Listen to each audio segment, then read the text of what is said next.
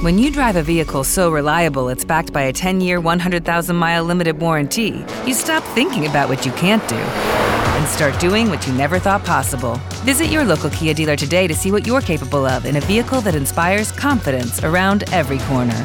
Kia, movement that inspires. Call 800 333 4KIA for details. Always drive safely. Limited inventory available. Warranties include 10 year 100,000 mile powertrain and 5 year 60,000 mile basic. Warranties are limited. See retailer for details.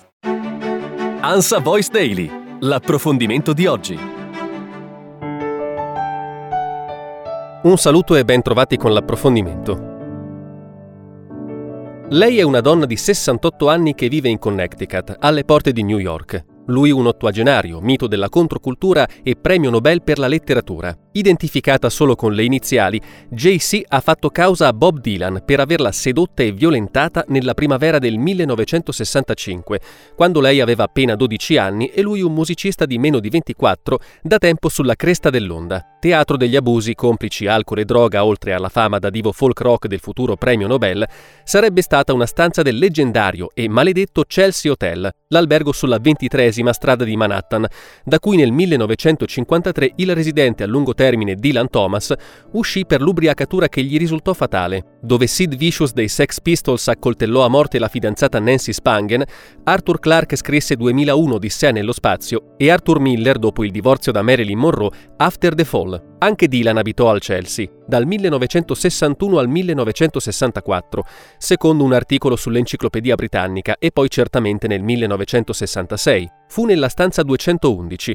poco lontana da quella di Leonard Cohen e Janis Joplin, che quell'anno il cantautore compose Sad-Eyed Lady of the Lowlands e altri brani confluiti poi nell'album Blonde on Blonde. Dylan, attraverso un portavoce, ha smentito con sdegno l'accusa, vecchia di 56 anni e falsa, proclamando poi che si difenderà con forza in tribunale. L'azione legale è stata presentata il 14 agosto, l'ultimo giorno prima della scadenza dei termini previsti da una legge dello Stato di New York, che consentiva alle vittime di abusi durante l'infanzia di costituirsi in giudizio contro i loro aggressori a prescindere da quanto vecchi siano i fatti denunciati. JC, che vive a Greenwich, una ricca enclave della cosiddetta Costa d'Oro del Connecticut, chiede una somma non specificata in risarcimento. La donna sostiene di aver subito danni emotivi permanenti e di essere ricorsa a cure mediche per superare il trauma degli abusi subiti quando non era ancora teenager. Secondo l'accusa, Dylan, all'epoca un musicista già di successo, era appena uscito a fine marzo il suo album Bringing It All Back Home, avrebbe fatto amicizia con la ragazzina, guadagnandosene la fiducia e abbassando le sue inibizioni tra droghe, alcolici e minacce di violenze fisiche allo scopo di molestarla sessualmente. Da quelle sei settimane tra aprile e maggio al Chelsea Hotel,